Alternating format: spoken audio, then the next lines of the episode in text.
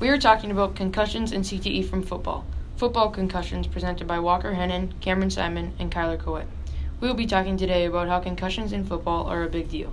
Also about concussions in the past and how it has evolved to right now and for the future.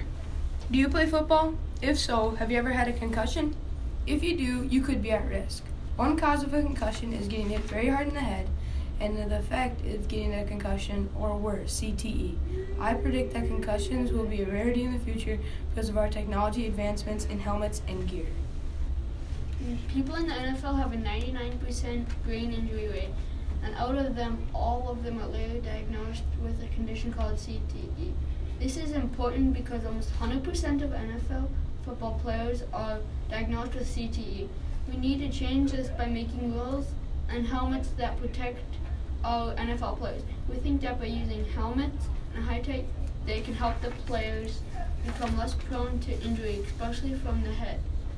Since CTE is so common, we think that by getting the coaches of the NFL and the manager Roger Goodell to come together, we can protect our beloved football players.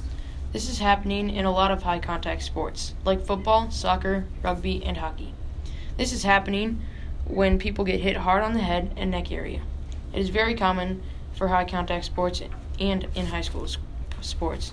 The head of the NFL and everyone in it is hoping to get better helmets and rules to prevent head injury. Our prediction is that in the 15 to 25 years, the NFL players will not have very many concussions.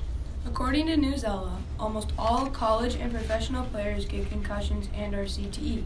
This is caused by getting the, in the head or neck and very hard on the impact that moves or bounces the brain, causing a concussion.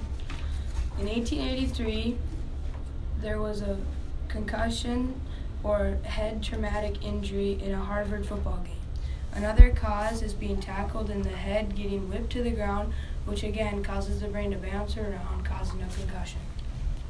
According to the Chicago Tribune, people have changed the way they tackle to protect themselves from brain injury. High schools and the NCAA hitting with the crown of your helmet. Now you're supposed to hit not directly with your head, but to lead with your shoulder. And concussions are the reason that the new rules about defenseless receivers getting hit harder, new rule to make the game safer. This is good because it helps cause fewer concussions. You should consider stop playing high contact sports after three concussions. According to statnews.com, 1883 was the first recorded traumatic head injury. It was in a Harvard football game. In 1993, the NCAA put in a rule that states concussions should not be taken lightly, that they should be treated immediately. Based on symptoms, they cannot play if it lasts more than 48 hours and cannot compete if this has happened in the last 21 days. In 1993, Troy Aikman took a knee to the head in an NFC playoff game, and he didn't recall any of it. According to Behance.net, the future football helmet will have embedded impact sensors and a HUD vision visor. According to the NFL Retreat, originally by American Football International, the new compact sensors will help the doctors know when the players have a head injury or concussion. They will also have a HUD visor that will slow down and the distances and times, and also it will show health levels of the player. This will help the players and the coaches to when they sub players.